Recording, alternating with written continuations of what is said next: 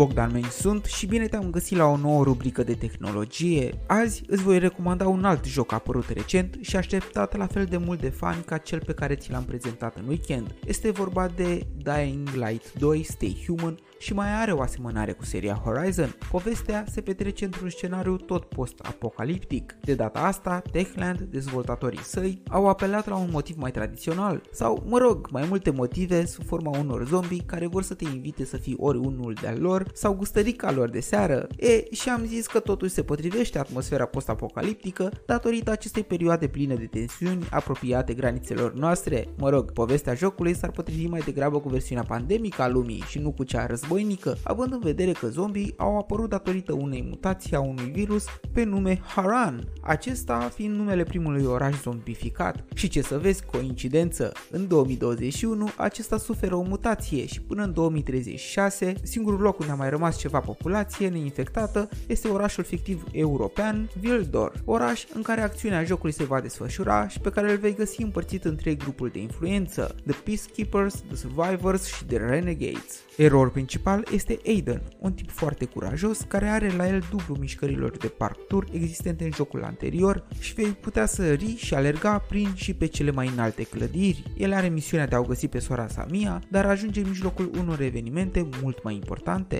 Bineînțeles, lucrurile se complică și vei ajunge de-a lungul misiunilor să fii pus la alegeri complicate care îți vor defini destinul în multiplele versiuni de final. Dying Light 2, la fel ca și predecesorul său din 2015, se joacă din perspectiva first person, iar caracterul tău va putea să-și upgradeze armele, dar trebuie ținut cont că multe dintre ele se deteriorează în timp ce le folosești. Jocul vine disponibil pe toate platformele existente, iar grafica trebuie să recunosc este una dintre cele mai impresionante de până acum și pe cât de mult te va speria în unele momente acest RPG horror, cu atât te va fascina cu priveliștea de pe clădirile pe care zburzi ca un mic Spider-Man.